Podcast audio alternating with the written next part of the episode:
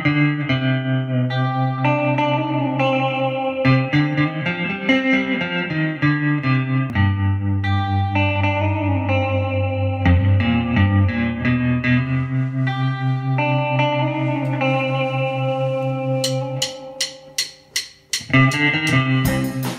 this is Holly.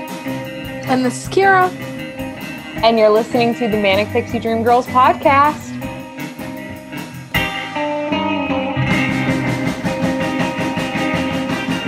Kera, what are we talking about today? Today we're talking about the origin of the Manic Pixie Dream Girl trope.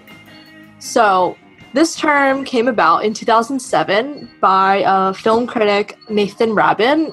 He works for the AV Club, which is still around. In 2007, he wrote an article called The Bataan Death March of Whimsy Case File 1 after watching this movie Elizabethtown, which I think is a bit of an extremist title for something so trivial, but whatever. So, a Manic Pixie Dream Girl, according to Rabin, is essentially a girl who exists solely for the character development of her male romantic interests. Kind of a quirky woman who comes in and fixes the life of this depressed and brooding man. The funny thing is, Rabin actually kind of made the whole trope of the Manic Pixie Dream Girl worse. He helped give it a name and some agency to this really sexist and dehumanizing trope that is seen in a good chunk of films. So basically, in different media, the whole premise of Manic Pixie Dream Girl is she flies in and she saves this nihilistic man from himself. Then she disappears like a fantasy when this man is fixed. And I use air quotes there. So Nathan Rabin has actually come out to say that he regrets creating the term because he thinks it gave power and agency to this male fantasy he was trying to call out. This term is really misused nowadays because real human women are called Manic Pixie Dream Girls, which is incredibly disrespectful because it just negates any personhood they have and ignores any goals and purposes that a woman has and reduces her to just a concept. Would you classify yourself as a Manic Pixie Dream Girl? Yes and no, but yeah, I would call myself a Manic Pixie Dream Girl in kind of like a reclamation way. Like, I think I've reclaimed the term and kind of like grown to love it and accept it. Would you call yourself one? You know, I don't know if I am so much of like the pixie type. I am more like the nihilistic man that the Manic Pixie Dream Girl has to attend to. I'm like the downer. But I think I would like categorize you as one in a good way because you definitely don't take any shit from men. But I think this term, it's so interesting because obviously it's coined by a man who's using it in a derogatory way.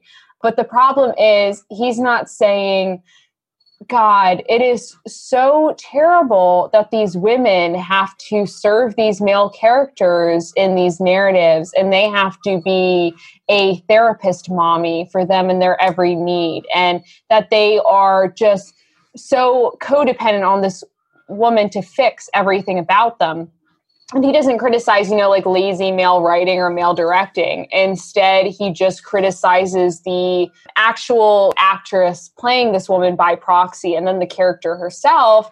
So ultimately, what that is doing is placing the blame squarely on the woman for something that is just typically male people in the industry not giving their female characters and actors enough good material to work with to make them fully dimensional. And I also think exactly. Yeah. I think this term has become a massive catch-all for any fucking unusual or quirky woman in any movie, no matter how different they are and no matter how much they don't fit the character type of a Manic Pixie Dream Girl.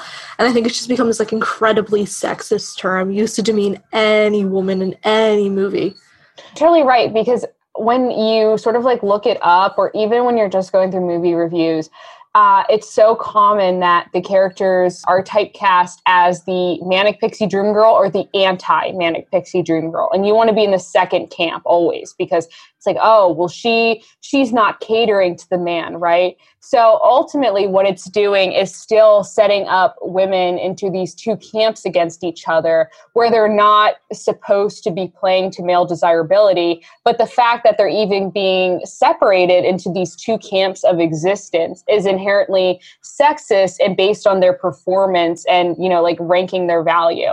And I think like if we take it in a very strict sense, okay, a woman that is sort of put on the sidelines while the man comes to, you know, goes on a journey, comes to terms with himself. I think that's a universal experience for women in being treated as a means to an end for a man. And I don't think that makes the woman the bad guy. I think that makes us raised to believe that we have to fix someone, that we're going to inherit a love or a relationship that is inherently broken or unequal, and that we always need to be the nurturers or caregivers because of all these traditional gender roles. So while like I definitely emphasize with it, I emphasize with the Manic Pixie Dream Girl and her voice being, you know, stifled in favor of the stronger man. But then I also emphasize with her in a lot of instances because I don't think there's anything inherently sexist about the certain examples that we're going to talk about. But what is sexist is this sort of like incel backlash that she plays the like, ukulele, that whore is just trying to get a man's attention. Exactly. Like, I don't think all of these characters in and of themselves are sexist, but I think a lot of what makes it sexist is the backlash and response to these characters and kind of trying to make them into something they aren't, you know, like specifically in Elizabethtown, and I'll get into this, but Kirsten Dunst's character is not the main character, not even like the second main character in the entire movie. And the fact that Nathan Rabin decided to write a whole article defining her and reducing her to this like one little trope is just kind of weird. Right. Yeah. It's always by putting that attention on her, even if she's like not the main character. So it's not from her perspective, I'm guessing, or like her narrative. So you're not going to like expect the same kind of a development. That of course isn't to excuse people that like don't develop their female characters at all, but it's just so like picking and choosing these women as targets instead of saying, oh, like this male director does this. Instead it is Kristen Dunst is playing this. Precisely. And I mean, you know what? I can't even be too mad because I also would like a cute, bubbly girl with dyed hair to come in and make me not depressed anymore with all of her weird antics. So while, yes, I can critique the trope, I kind of want it on some level. I'm not even going to lie. I want to be that nihilistic, brooding man that gets fixed. Honestly, oh, to be that brooding, nihilistic man that is fixed by the Manic Pixie Dream Girl. It is such a blessed life. So I know one popular author, not talking about movies specifically, because you don't see it as common with books as you do movies, which is why I think it is sexist to call women that if you're a man and not like, because I would love it if a woman called me this in like a fun way. I would be like, ooh, you know, that's exactly. Cool. I think what makes it really clear is that they're just looking for a female face to target is the fact that this is directed so much at women in movies. So then they have like real life actresses portraying them, as opposed to a book character that's just, you know, like a creation in your mind when you're reading. But I think like the kind of best of both worlds to sort of see this in a way is John Green. Have you read his books and like seen his books developed into movies? Yeah, I read his books like 3 times over in middle school, probably, maybe even more. Wow. So you were like, what's it called? You were a nerd fighter? I was not a nerd fighter. I just liked the books. No, I don't care about John Green. I mean, I do respect him because he made me pass AP US History and AP Psych, but like beyond that, he definitely made me pass. He made me pass. He did not make me get college credit. So like, I can give him that, but no more. So John Green has been sort of criticized for using the women in his books as just a self-service for depressed men to sort of go on this like quirky journey where they find out more about themselves, which I feel like I can definitely see shades of. Would you say that's the case in his books from like the male perspective, which I think is all of them except for The Fault in Our Stars, right? Yeah, and I mean, I think that's a totally valid criticism. The weird part is that his female characters are weirdly more developed than his male characters. Like, I think that his female characters are more three-dimensional in their personalities, but then they're also reduced to, like, this fixer, while his male characters tend to just be like, I'm depressed, and I have nothing going for me, and I like women. So it's a really weird version of the trope, or I guess maybe every version of the trope is like this, where the female character has more personality and more backstory to her, but then is reduced to this, like, simple caregiver concept, while the male is just like, I'm depressed, but now I'm fixed. I definitely read every single one of his books by 2014. I don't know if he's come out with a new book, but I remember... Yeah, anything past 2014, I have no idea. Yeah, I've totally fallen out of touch with, John Green currently. So anything in this conversation is referring to John Green like 5 or 6 years ago. I have no idea what he's done since then. But I remember being so jealous, quote unquote, of the main female character, and then also like wanting to be her at the same time, but then also wanting to be the guy in the book. So that was definitely a very weird mental area for my young bisexual mind that didn't realize. I never wanted to be the man, and I was never really jealous of the female characters. I just wanted to either be them or like be with them. Like I wanted to fuck them. Yeah, I didn't want to be the man per se. I just wanted to be taken on this like adventure in the middle of the night to like fucking SeaWorld by this really hot girl. Like that. Yeah, no, I think I still want that. I still want that. Look, I know we're saying since 2014, nothing has changed about me since 2014. That is still my number one wish. Yeah, I'm the same person. If you knew me in 2014, I'm the same human.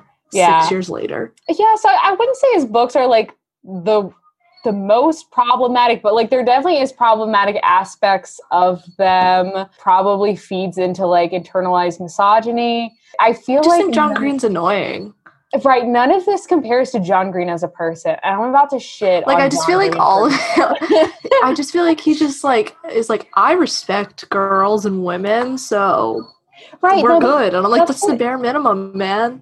That's what he says, and that's not what he does. And again, this is 2015. I don't know if he has, like, gone to a Marxist feminist boot camp since then, or yeah, it turns like, out he's like a huge like Marxist Leninist feminist now, and we're just like completely off base. He's got like the sickle in his bio and the red rose in the hand.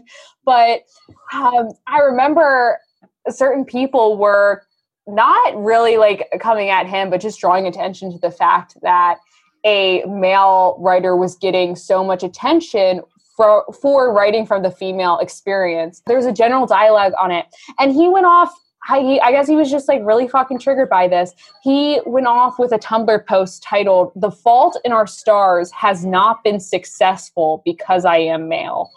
And I scoured the internet for this internet post because I really wanted to see what it says. But honestly, that title tells me all I need to know, because no one was saying that the book is so terrible that the only reason it's successful is because he's a man. Just that, like, obviously its popularity was boosted because of people's, like, implicit bias, whether that's consumers, whether that's people in the editing agency.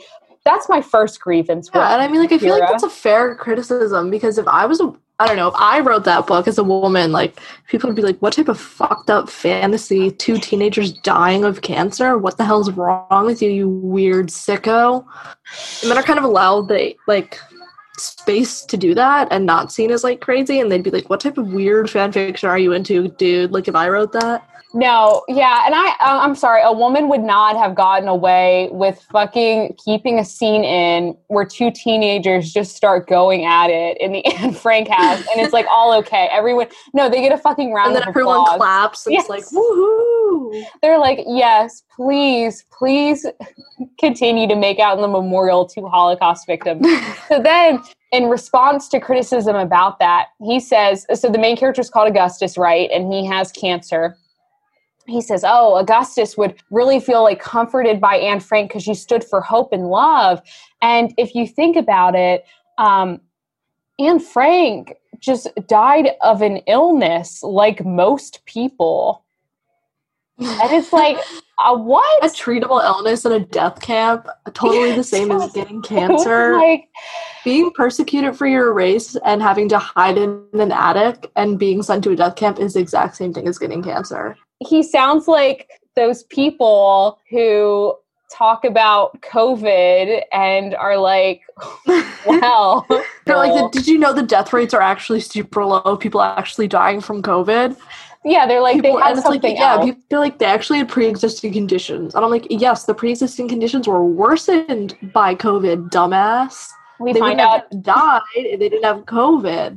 We find out today that, like, John Green is posting, like, 5G tower pictures. He's something to think about. John Green's fucking, like, publicity team is going to completely come to us.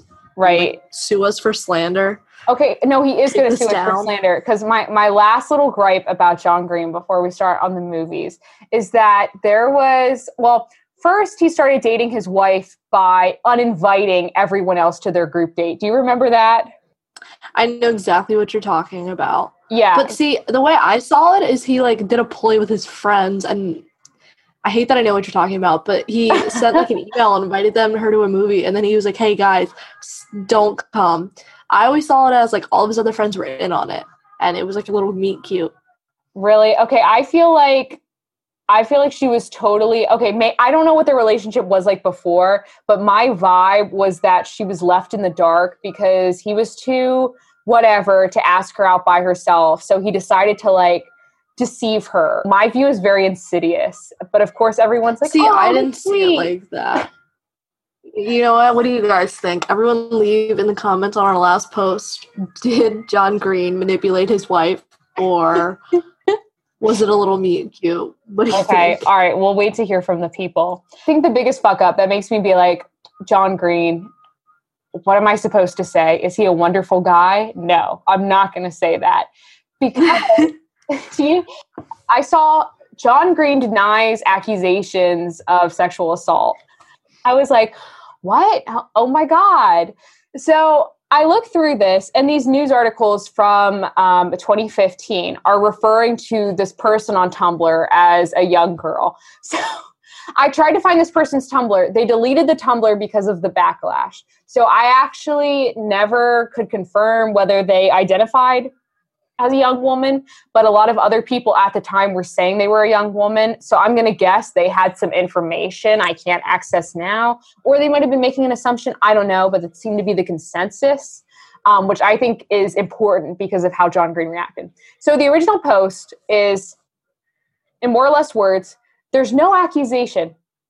It just says, John Green feels like someone who would chaperone a pool party and scoot his chair too close to you. So not like, you know, what are those memes? Like Millie Bobby Brown, like, ran me over with a car and then, like, shot me in the face. Like, okay, nothing like at all that he did anything. Just like, John Green makes me feel like this kind of way. So that he's, like, creepy. So I guess that comes from the fact that, like, his fan base was mainly teenage girls. And this is allegedly a teenage girl, too. So, okay. So I get that's, like, not technically a nice thing to say. But I feel like it's very valid for, you know, I've definitely felt that way as a woman. I'm like, I don't have anything, like, negative about this person. I just don't get a good feeling. So I'm just going to act differently and just be cautious. Because you, as a woman, can never, like, discount your knee-jerk reaction or intuition about a situation. Mm-hmm. You know, there's this young girl talking about that she feels bothered by this man. So John Green responds to it. You want me to defend myself against the implication that I sexually abuse children? Okay, I do not sexually abuse children. Throwing around that kind of accusation is sick and libelous, and most importantly, damages the discourse around the actual sexual abuse of children. When you use accusations of pedophilia as a way of insulting people whose work you don't like, you trivialize abuse. I'm tired of seeing the language of social justice. Important language doing important work, misused as a way to dehumanize others and treat them hatefully. So I just feel like, okay, so obviously your knee-jerk reaction to that is going to be like, you know, anger, upset, shocked that someone's saying they feel this way about you. But no one ever accused him about anything. She just said, this is the vibe I get. So instead of this like fucking 40-year-old man being like, you know what, that like I would never do something like that. I would never be like lecherous towards younger women. Like that's not me at all. Can you tell me like what I did that made you feel that way? Like I feel like you can say that's not me and that like doesn't represent me, but at the same time, you're a young woman who has a perspective on older men that I don't. And like the whole thing is just framed as like someone made an allegation against him when that's totally not it. And other fucking young adult authors are coming out on Twitter saying like, John Green is fighting the good fight. Like people need to leave him alone. This fucking girl like deleted her Tumblr account because I feel like she got probably so much fucking backlash because this was picked up by like BuzzFeed, the Washington Post. Like, what the fuck? So that's my line with John Green. I'm like, if you were really an ally towards women, like, yes, you have a right to be upset upon hearing something like that, but your actions do not match this brand of feminism that you supposedly peddle. I feel like he's just a classic, like, Gen X. I'm a good man. Or, yeah, Gen X. I'm a good man. I don't think women should, like, have to clean the house. So what do you mean I'm sexist? That's just John Green in my head. Enough about John Green. Do we want to talk about our first movie? So our first movie is Elizabethtown. Elizabethtown came out in 2004. The screenplay is by Cameron Crowe. It's also directed by him. It stars Kristen Dunst as Claire and Orlando Bloom as Drew. So Drew works for a large shoe company and he designed a shoe, but it fails and the company loses $1 billion. Essentially. So his boss like completely berates him and is like, hey, you're a failure. You did this. You designed a shit show. And you need to take public accountability for this instead of the company. And look at all these people we have to fire because of this shit show. Drew's like, all right, damn. And then he like does this interview where he like takes full accountability and it's like, yes, I lost the money for this company. I lost $1 billion for this company. And then he goes home because he's fired. So Drew's pretty much like, what the hell? So he throws out all of his stuff except for this weird exercise bike and a knife. And he makes this suicide exercise machine where the knife is supposed to like plunge into his heart like repeatedly. It's pretty fucking gruesome. But then the knife doesn't really stay up because he's taped it, like duct taped it. And then his sister calls him and he's like, can you call me back later? And she's like, no, I really need to talk to you. And he's like, no, please call me back later. I'll talk to you later. Because he's trying to kill himself. And he's like, I'll just talk to you later. And she's like, no, Drew, our dad is dead. He died while visiting his hometown in bumfuck Kentucky. And you need to go get his body because mom is on a manic high. And Drew's like, okay, fine. I'll do this for you guys. But in his head's like, all right, whatever. I'm still going to kill myself when I get home. I'm going to get back on that bike. Verbatim, he says, I'm gonna get back on that bike. So whatever, he gets on this flight to bumfuck Kentucky, and on this flight he meets this flight attendant named Claire, who's like crazy, perky, kind of annoying. She keeps pestering him, like moves him up to first class because the flight's like empty, and she's like, all right, whatever, because he just kind of is dealing with it. Then Claire comes back over and she sits with him and she's like, hey, hi, hello, and just keeps talking to him. And then she's like, okay, where are you going after this? And he's like, oh, I'm going to Elizabethtown. And she's like, this area is really hard to navigate by yourself for your first time. And this is like pre-GPS, like 2004, where you use like paper maps, paper directions. So she's like, I'm going to draw you a map and give you directions.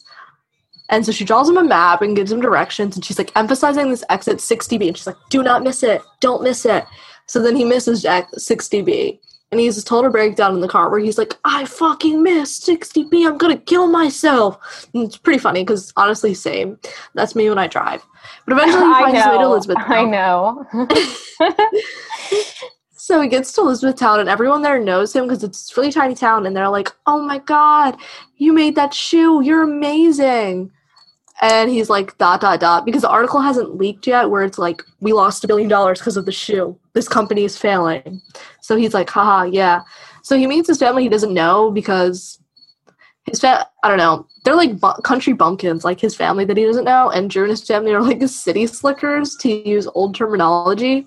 So everyone from this town loves his dad and is like, wow, what a great man he is. He's a great man. He was a great man. We love him.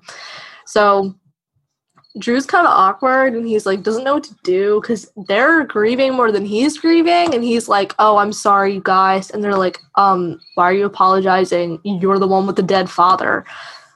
And so then eventually, like, he, like, goes through the motions of, like, a viewing and, like, whatever. So then he gets back to his hotel, and he's bored, and he's suicidal again.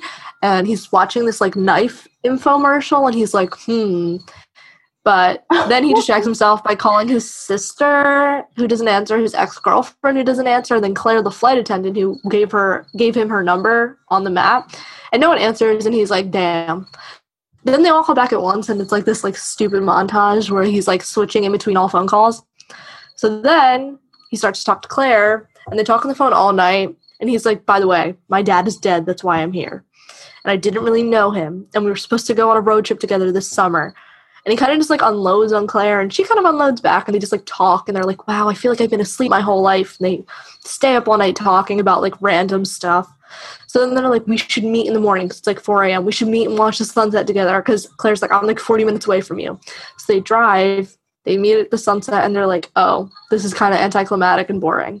They're like, all right, well, what do we do? And Drew has to go shopping for an urn for his cremated father. So they go and do that. They have like a cutesy shopping trip looking at urns. Then they go on this, like, Kentucky Mecca trip, and they visit the Colonel Sanders grave, and they, like, run through a graveyard, that graveyard together, and, like, it's all cute. And they have, like, some weird talks where Claire's like, we're the substitute people, like, we're the side characters. And Drew's like, oh, I'm not used to a girl like you. And then the day ends, and the next day, Drew goes and gets the urn, and then he gets back to the hotel, and Claire's there waiting for him. And then they have sex. And then Claire leaves in the next morning, and she wants Drew to ask her to stay, but he's, like, slumped, passed out. But then he wakes up in time, and he's like, oh, wait. And he, like, runs and goes and gets her. And then she's like, oh, hi. And then he just starts going on and on about how he's this, like, massive fuck-up, and how he lost $1 billion, and how he's a failure, and how he's suicidal, and just, like, goes on this, like, tangent. And she's like, okay. Like, all right, so what? What do you want me to do about this? Failing is fine. Grow up. And then they kiss, and then she leaves, and it's very weird. So then his dad's memorial happens. And, by the way, his mom flew out at some point here, and she's going to go give, like, a eulogy and speech. So that happens at the memorial. And his mom is on a manic high, like I mentioned. And so she gives this weird speech about life without Mitch, her husband. And it ends with a boner joke and a tap dance.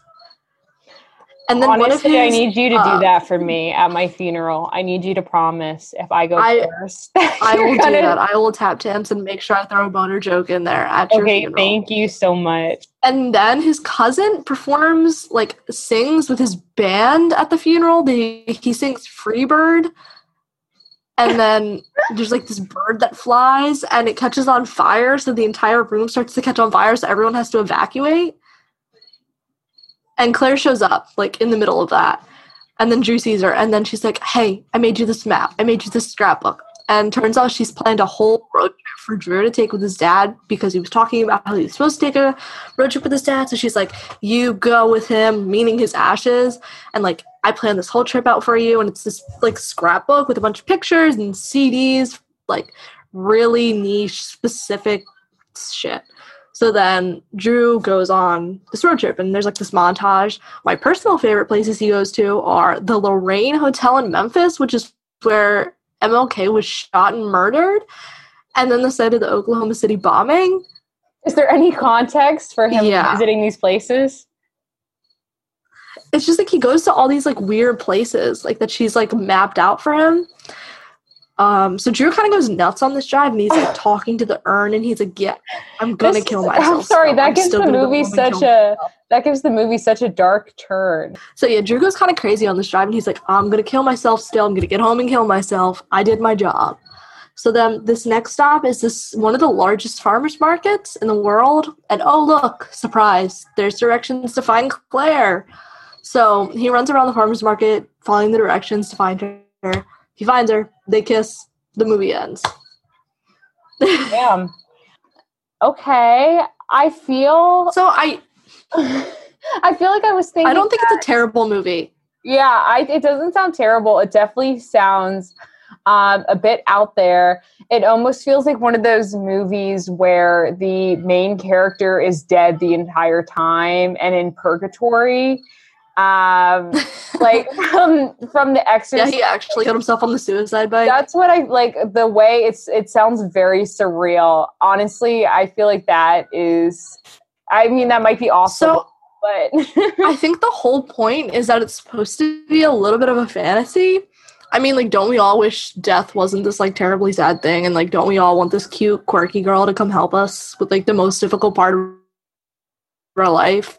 Don't we all kind of crave human interactions that feel a little bit too ridiculous to be true? Like, I know people don't act like this in real life, but sometimes they do, especially in, like, moments of grief. I don't know. I think Elizabethtown is a movie about, like, craziness and guilt that happens after loss. And I don't know. Like, it's about grief and coping with failure and death and lost chances and time you will never get back. So fuck Nathan Rabin for watching this and focusing on Claire's character. Because she totally does not fix him. Like, Drew is totally suicidal, depressed, and nothing is fixed in the end. Like, he's still actively sad and nothing has really changed. And he still is like, damn, I missed out on these, like, relationships with my dad and other family members. I don't know. And like, that doesn't change even at the ending. Right. I mean, the only thing that really changes him is, like, the whole trip with his dad and, like, some semi-getting to know his dad and spending time with his dad. Like, that's what changes him, not this fucking random woman. Right. I don't even feel like what she did is so, oh, she's doing everything for him. I mean, what? Like, she made, like, some really nice gesture for him, a sort of morbid road trip for him and his father's ashes. I mean, I don't know. I just feel like people do ridiculously kind gestures for one another when someone experiences loss. The most important scenes in this movie are in relation to Drew and his dad, not the moments with Claire. So fuck Nathan Rabin for discounting it to just a romance. I think he's wrong and sexist. And I think Claire's a little bit of a quirky, weird character, but I think that was just to emphasize that, like, death is strange and this is what you're missing out on if you're not, like, living life to the fullest. Right. It sounds cute. Very, like, cute in a dark way. It seems like a dark comedy. Kind of reminds me of Seeking mm-hmm. a Friend for the End of the World, which I'll talk about later, but it seems to have that same vibe. Yeah, definitely. All right. You want to talk about Scott Pilgrim? Hell yeah, baby. Kira, you've watched this movie, right? I have watched this movie. And I definitely have, like, the Ramona Flowers haircut right now. I definitely see it. And your favorite song of all time is Ramona Flowers.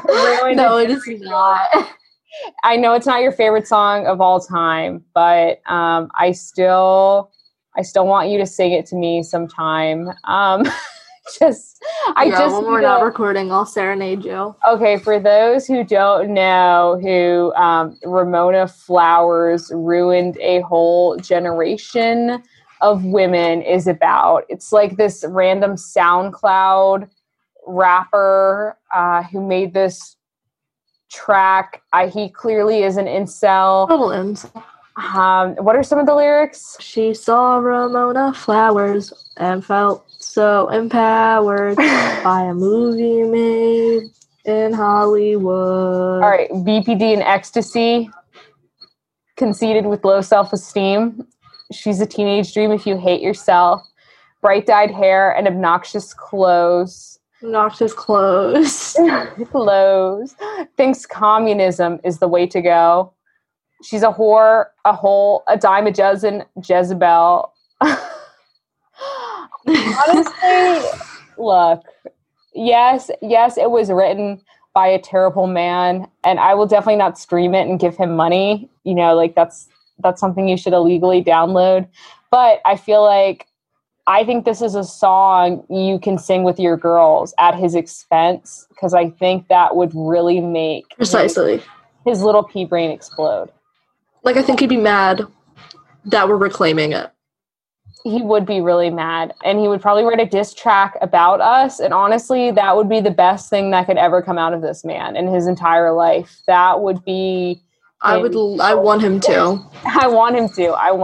Okay. So we're going to make it our theme song, and yeah, and then we'll update you on our SoundCloud rapper feud. So this song, I guess I bring it up because it kind of summarizes why I hate Scott Pilgrim versus the World. Not even because the movie is like particularly horrible towards women. It's really not like the most sexist movie I've ever seen. And it's not a bad quality movie.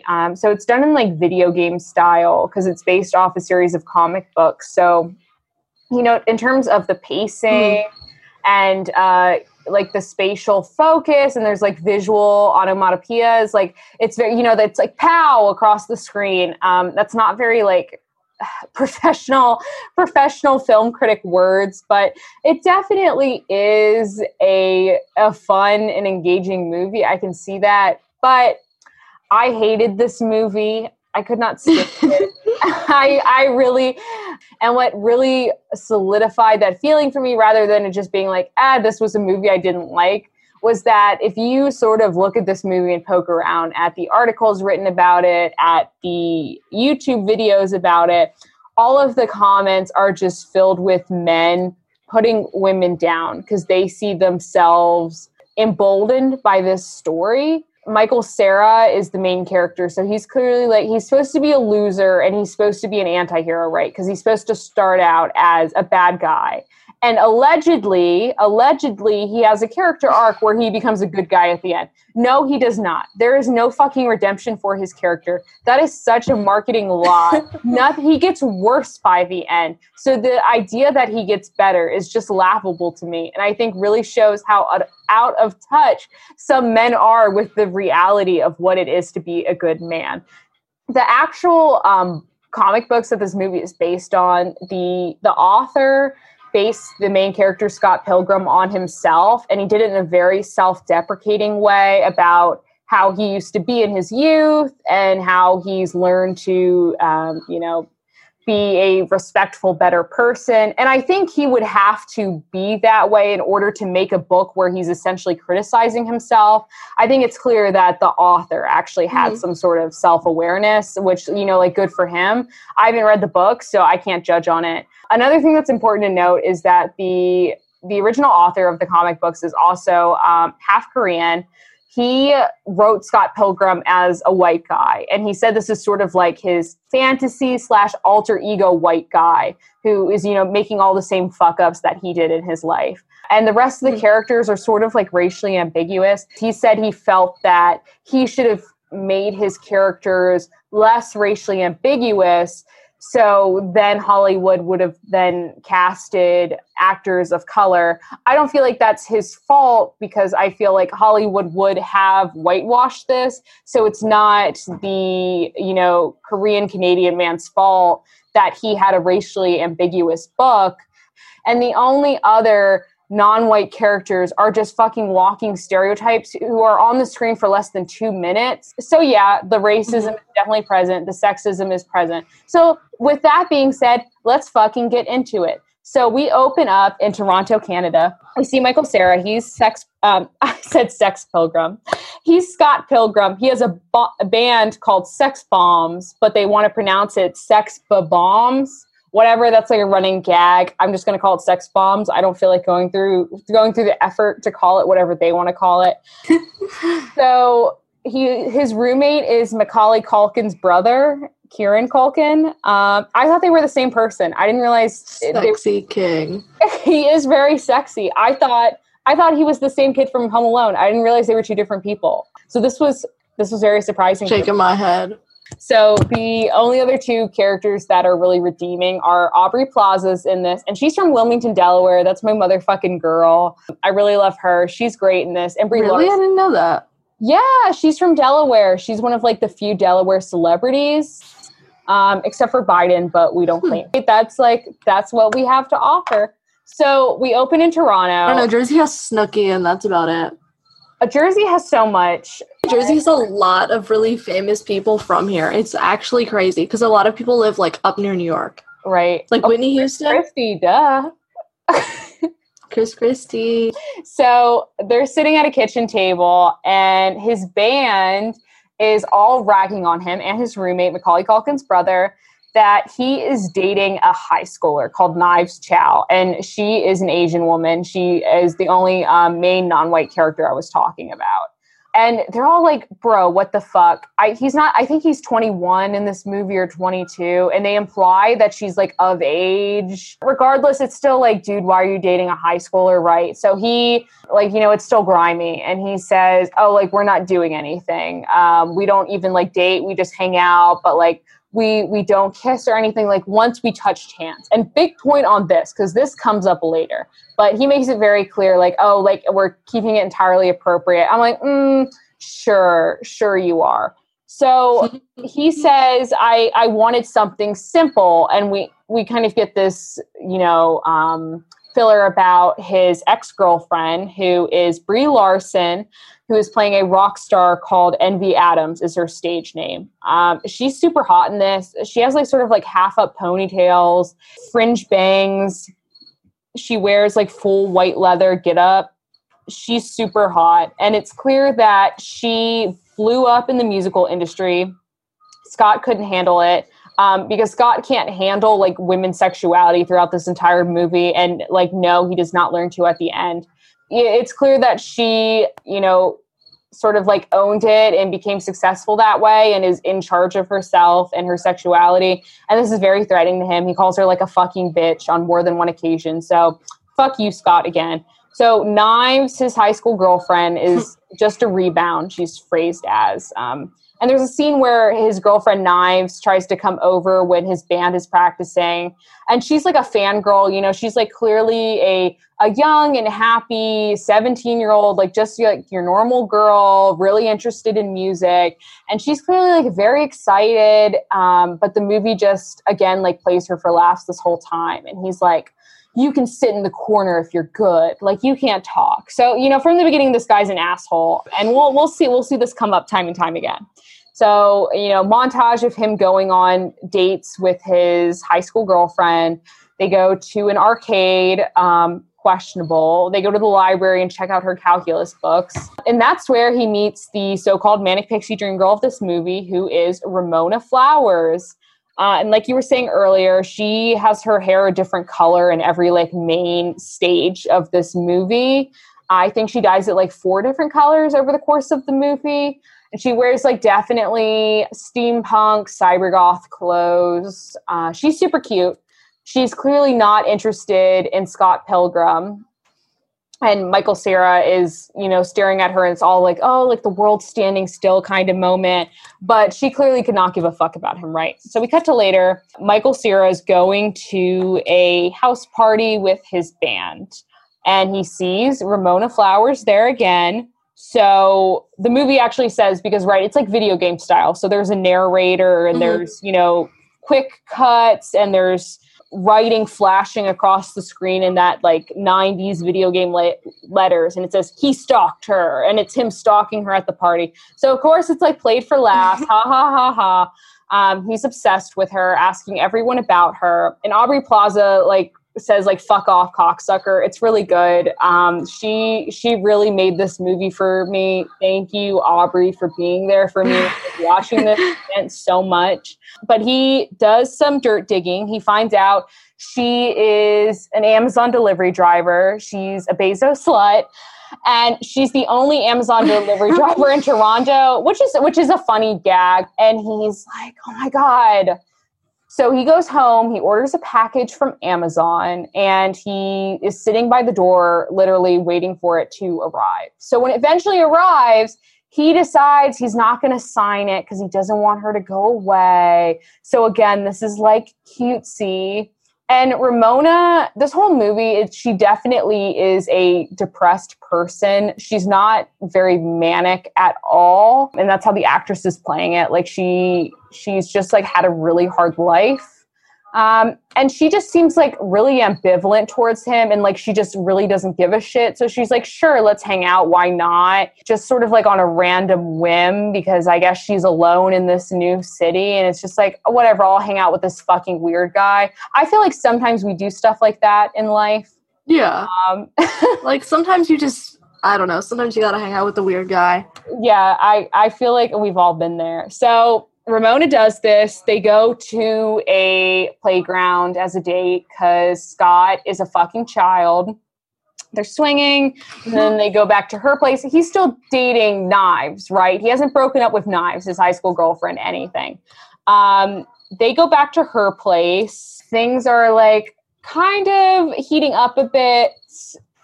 She says she's going to go get some tea. Or no, she says she's going to go get a blanket. Sorry. And she disappears in her house. So he decides to like walk around looking for her for the blanket, which I know he was not walking around looking for her in the blanket. Like, I'm like, why didn't you just sit your ass down? She was gone for 30 seconds. He's clearly just being a fucking little pig. So he walks in on her changing, and in his defense, he does like cover his eyes immediately and like turn around. He's like, I'm sorry. But then she comes close to him and she's like, no, I like it. Which, you know, okay, Ramona, that's okay. You can do so much better, but like, okay, girl. They're about to have sex. And then she changes her mind and she's like, you know what? I don't want to have sex with you. And he actually takes it really well. So I will say this is the sole healthy moment in this movie. Good job, movie, for like portraying that in a very normal way. But that's it. That's all you're getting from me. That's the only thing I recognize as good. The only praise. Right. But they're still, you know, they're still making out and stuff. So he's still definitely cheating on his girlfriend's Knives by going on a date and almost hooking up with this girl. So next we see that Scott is at a battle of the bands with sex bombs. And they're all really hoping to win a music deal with this very famous producer that only goes by Gideon so far. And they're all talking like, you know, we got to win so we can impress Gideon, get this contract deal with Gideon. It's going to be our big date, right? So we arrive, and then both Knives and Ramona are there at the same time. Uh-oh. And you'll see like multiple times through the movie, Knives, who we never really see as anything but like a sweet, kind of hyper, immature girl, because obviously, because she's a fucking teenager, all of a sudden she's like, oh, that girl's a fat ass. And Ramona is just so mean to her, and they're like putting each other down over fucking Scott Pilgrim. And it didn't really feel realistic. It didn't feel fair to either of these female characters, which I feel like ultimately is the trap of the Manic Pixie Dream Girl, because these are female actors doing their best with this fucking lazy script. It just did not feel true to life at all, and it felt totally out of character for the both of them. But then the plot finally starts, and we have a realization that Scott has to defeat Ramona's 7 deadly exes, which are 6 ex-boyfriends and 1 ex-girlfriend, right? So, again, I'm not going to give this movie credit because the author and his book is what was the original idea. But this is, like, obviously very smart and fun. So, again, it's all video game style. So he has to defeat them by killing them, but it's not really killing them. You know, it's like fake video game violence, and they're just restarting the level when you die. And that's important later. So the first boyfriend is Matthew Patel. He is a complete stereotype. Again, he's like implied to be of like Indian descent. And then Ramona says, oh, I'm sorry. Like, I just dated him. I know it's embarrassing, but he was the only non-white guy that I knew. And Ramona's a fucking white girl in this movie. I was like, Ramona, what the fuck I know she was racially ambiguous in the books. I don't know if she said this line in the books, but she is a white woman in this movie. So now we see Scott finally, he defeats the first ex, right? And we see that he's finally going to break up with Knives to be with Ramona. Even after he cheated, he's going to do the right thing now, I guess. Breaking up with her, and she's clearly like very upset because this is implied to be like her first relationship, kind of. He just totally pulls this fucking he goes, are you even allowed to date outside of your race to her? Which is just so fucking, yeah, it's just such fucking pig shit, because there's no like implication that that's like even a problem or that like they've had a conversation about that. It's clearly just him like trying to be fucking manipulative by bringing her race into it. So I'm like, honestly, fuck you and Ramona, you kind of deserve each other. That's how I felt at this point. And then a lot of random shit happens with him and Ramona, like dating, et cetera, et cetera.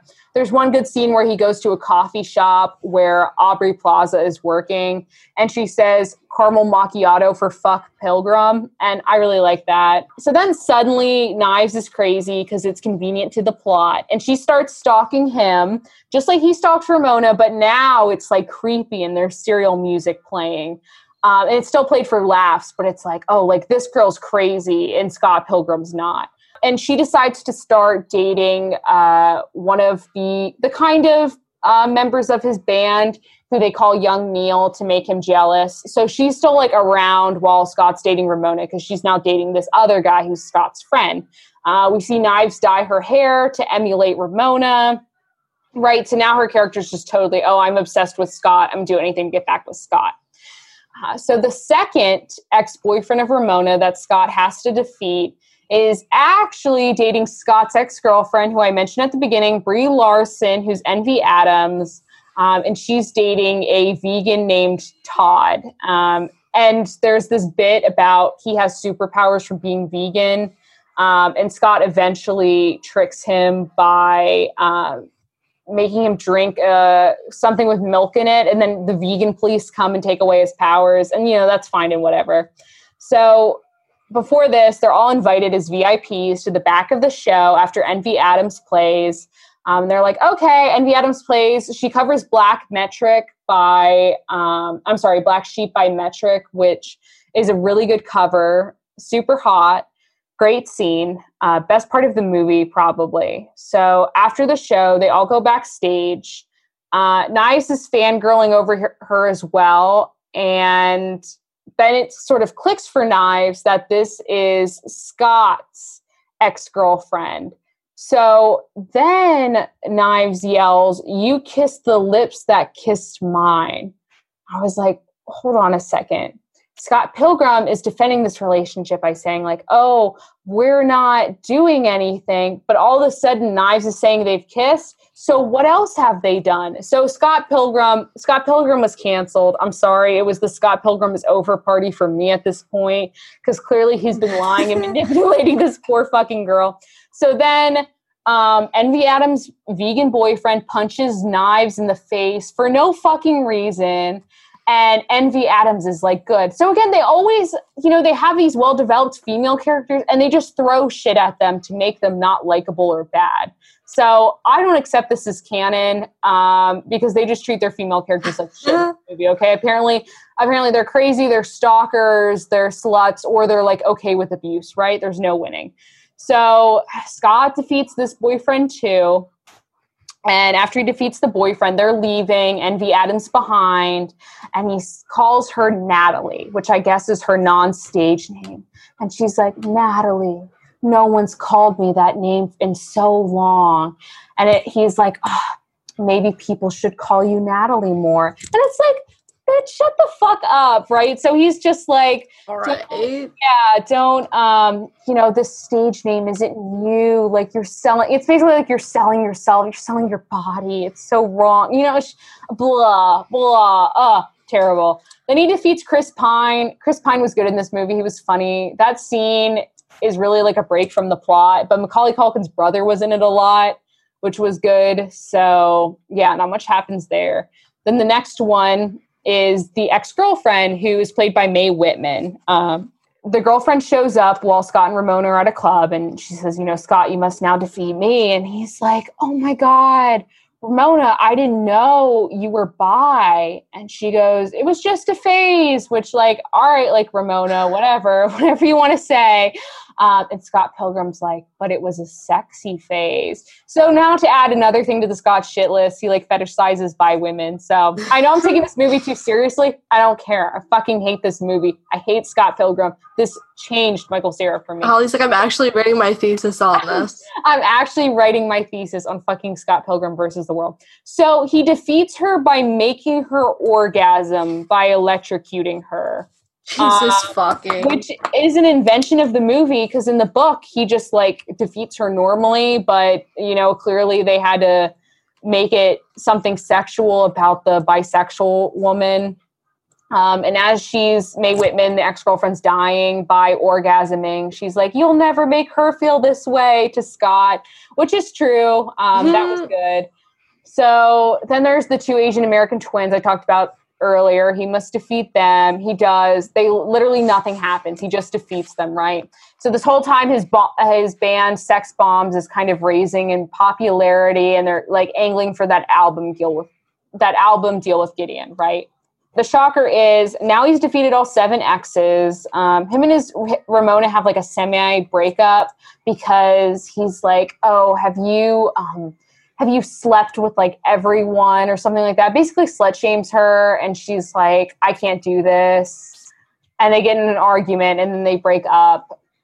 Then she leaves to be with this other guy, and they're like, oh my God, like, who's this other guy?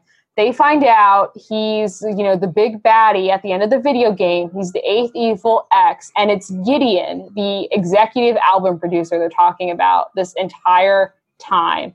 And he is like an evil scientist genius character. He's put this microchip in Ramona's brain that apparently makes her obsessed with him.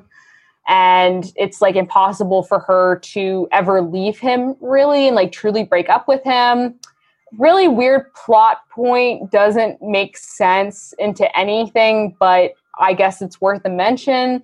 And as she's leaving to get in Gideon's car after she's out of this club and broken up with Scott, she says to Scott, you were the nicest guy I ever dated. No, not true. And then she says, I had a really rough past. And like, you were like, you're too good. You're too good, Scott. It's like, no, he's not. He's like probably one of the least nicest guys you've ever dated, Ramona. Like, I've seen all of the 7 exes.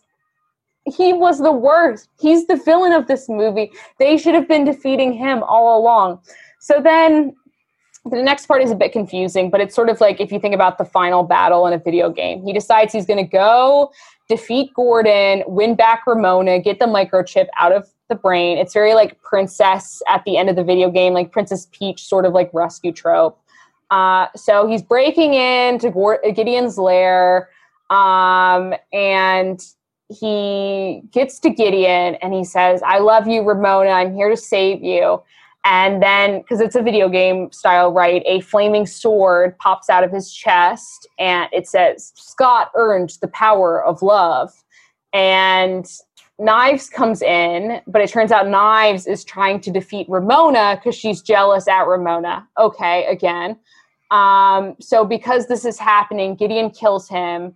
He dies, and he goes to the video game afterlife. So Ramona's there, and she said, you need to defeat those people for yourself, Scott. You were defeating all my exes for me. You need to do something for yourself. So with this token of wisdom, he restarts the level. So we go back. He's outside Gideon's lair.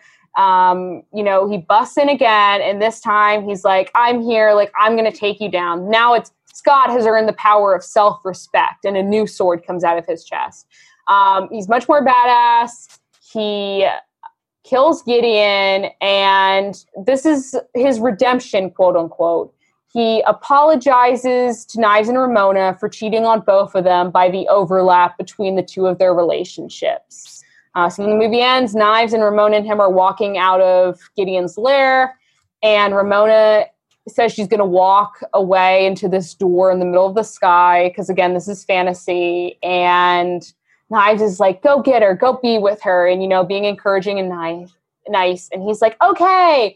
And they walk into this door, and that's the end of the movie. So the whole redemption arc, I find this false because how he finally won in the end is by earning the power of self-respect and not the power of love. I think Scott needed to learn how to think about someone else rather than himself. So I don't think this is redemption at all. The single good thing he does in this movie that is for anyone really else at all is apologize. He literally just says, I'm sorry for cheating on you guys. That's it. That's all he does. And that apparently is his redemption in this movie. So would you categorize Ramona Flowers as a Manic Pixie Dream Girl? No, I wouldn't, because while she does lead him on this journey by her 8 evil exes, she makes it clear that she's not really, because of her own problem, she's not really interested in, like, you know, in the end of the movie, she's ready to walk away and just, like, be done with him. And she's happy he wants to come with her wherever she goes. But it's clear, like, the whole time that she has, like, a lot of emotional baggage. And she is figuring herself out. And she doesn't do any therapy for Scott or really anything for Scott. Like, yeah, they're dating. And she's nice to him, definitely, in the scenes that they're dating. But, I mean, she really doesn't do anything that's an expenditure of her labor, emotional labor as a woman. So, no, and she's not manic at all. Like I said, like, she's very sad this entire movie. That's how the actress plays it. But no, this is a movie about a villain. This is from the villain's point of view. So, yeah, that's Scott Pilgrim. I'm glad it's over with. I don't have to talk about it again. You can just forget it ever happened. Okay. Well, this has been super fun. Fuck Nathan Rabin, and all women should reclaim the term of Manic Pixie Dream Girl if you're a quirky girl, and stop letting men. You know what? Even if you're not a quirky girl, because even if you're like, you know what, I'm like a basic girl, and I'm a boring girl, that's fine. Like, you know what? Sorry to take that TikTok sound, but it is okay to romanticize your life. It is okay. You need to romanticize your life. It is okay to find joy and pixiness. And even if you wouldn't consider yourself a dream girl, you are a dream girl. So please reclaim this term and please use it to your heart's desire. Nathan said sorry, but, you know, the only way we're going to set it right is if we truly take it back. So, yeah. All right. Praise Elrond. All right, guys. Thank you for listening. See you later. Bye. Bye, y'all.